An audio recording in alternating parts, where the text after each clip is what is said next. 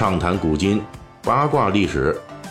这里是大锤说史电台，我们的其他专辑也欢迎您的关注。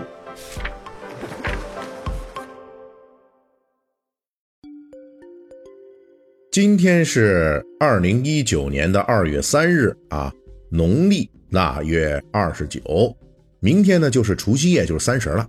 那么我们呢就将送走戊戌狗年，迎来了己亥猪年。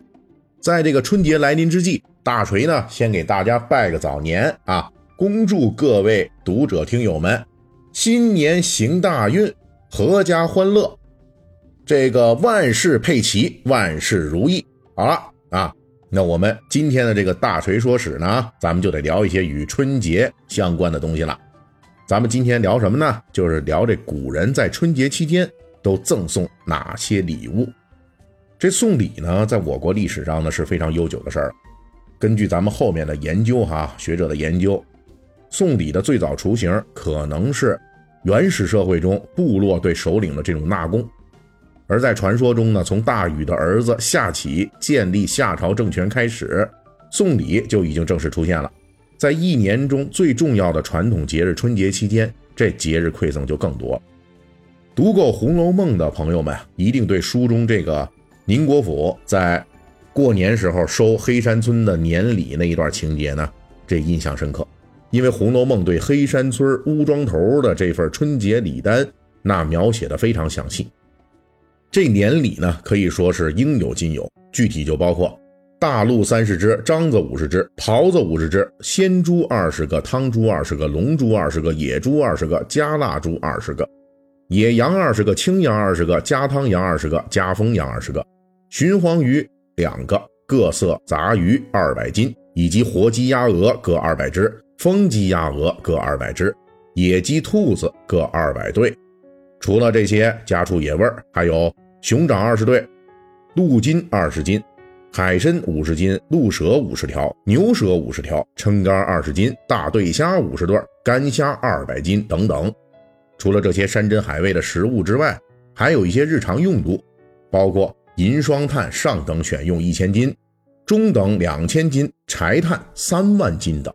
此外还有白银2500两，以及专门孝敬贾府上下公子小姐们的小玩意儿，活鹿2对，活白兔4对，活黑兔4对，活锦鸡2对，活西洋鸭2对等。这些既是吴山村给贾府的春节礼物，又是一年上缴的租子。而且呢，即便看起来已经是如此的丰厚了，按照贾府的标准，却也比平常年礼要少上一半了。而且像黑山村这样的送年礼的村子，贾府这边有8-9个之多。从规格和频次来说呢，古代的送礼最常见的是在官场。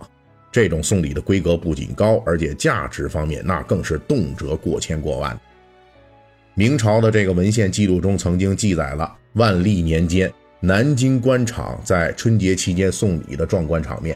除夕前一天，有目击者报告说，忠诚兵马司衙门前聚集了一支浩浩荡荡的送礼队伍。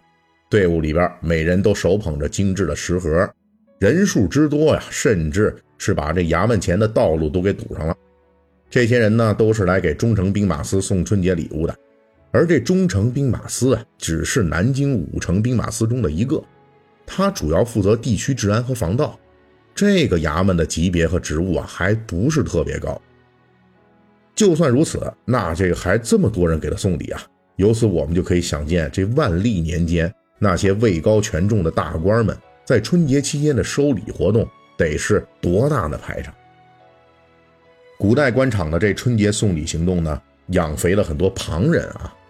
比如说这官员们的门阀，就这看门的就相当于是现在这传达使了吧，对吧？正史呢，这《后汉书》就记载，当时这外戚的梁冀身为大将军，权倾朝野呀。官员们每逢节日竞相给梁冀送礼，而送礼就必须经过梁冀家的门房，因此这个门房呢，那可就得罪不起了。如果他不给你同传，你就是送上1000斤1万斤，也是石沉大海，白搭了。于是当时的官场呢，就形成一个潜规则，官员们要想送梁冀大将军礼，必须先得送这个梁冀大将军他们家这门阀一份礼。这就是著名的客道门不得通，皆请谢门者，门者累千金的故事。说这梁冀的看门人啊，就凭借主人收受贿赂时自己负责给把关啊抽成，就给自己积累一下千金的巨款。而且这个门阀抽成呢，可以说是汉代开始一直延续到清代的这种丑恶的惯例。清朝乾隆年间的大贪官，我这么一说大家都知道谁，就是和珅，权势熏天啊。当时和珅府邸啊，这门阀那就更牛掰了，一个寻常知县要争取一个行贿和珅的机会，先得掏出2000两的银票送给门阀。这2000两的门票能干嘛呢？就只能买一个在和府门前跪等和珅的机会。在封建王朝时代，官场把这年礼啊送礼这一套就搞畸形了。不过在民间呢，春节年礼啊一直是按照自己的发展规律正常运行着。一般来说呢，古人最常见的春节礼物都是一些比如像食物啊，就吃的这一类的比较实用的东西。三国时代南方人送的春节年礼叫做五辛盘。所谓五辛，广义上来说呢，就是指的5种辛辣的蔬菜，就是葱、姜、蒜、椒和芥啊。那时候这椒，哎呀，当时其实还没有辣椒，很可能啊，估计这时候是指的是花椒，这是咱们中国土产的东西啊。古人认为呢，在这个过年的时候吃五辛可以杀毒驱寒，因此互赠五辛不仅是实用，而且有吉祥的寓意。到了宋代，送五辛盘的这种春节礼俗呢，发展成了送年盘，也就是说呢，过年时候可以吃到的各种好吃好喝的东西全有。如果说送礼人的条件再好一点，还可以附加上送这个盐巴、茶叶、果品之类的，这都是属于当时这民间生活的稀缺品。虽然说在古代社会中的民间的送礼活动长期停留在送好吃的好喝的这个层面，但是即便是好吃好喝的，在民间立场来审视呢，其实也是非常朴素的。莫笑农家腊酒浑，丰年留客足鸡豚，这是南宋诗人陆游的名篇，描写的就是春节将近的时候，陆游以农家自己酿造的这腊月酒来待客。在陆游生活的南宋时期啊，过年期间互赠礼物已经很普遍了。不过这种腊月酒呢，因为是用土法手工酿造的，属于榨制酒，度数呢普遍比较低，当然价格呢也非常便宜了啊。对于这个吃酒的人来说，这种酒下口之后，那第一位的感觉不是酒香，而是呢口淡没味儿。宋朝的这女词人李清照同学啊，这位呢是个女的，但是呢也挺能喝的，所以呢这晚年呢她就有这个传世名句：3杯2盏淡酒，怎敌他晚来风急。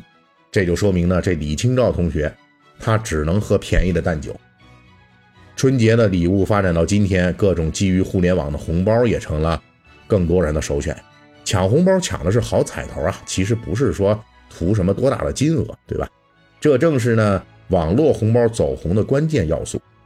其实呢，这也暗合了我国几千年来民间春节礼物所遵循的真谛，就是东西无论贵贱，情义千金不换。咱们过年呢都是图个乐呵，图个开心。本期大锤就跟您聊到这儿，喜欢听您可以给我打个赏。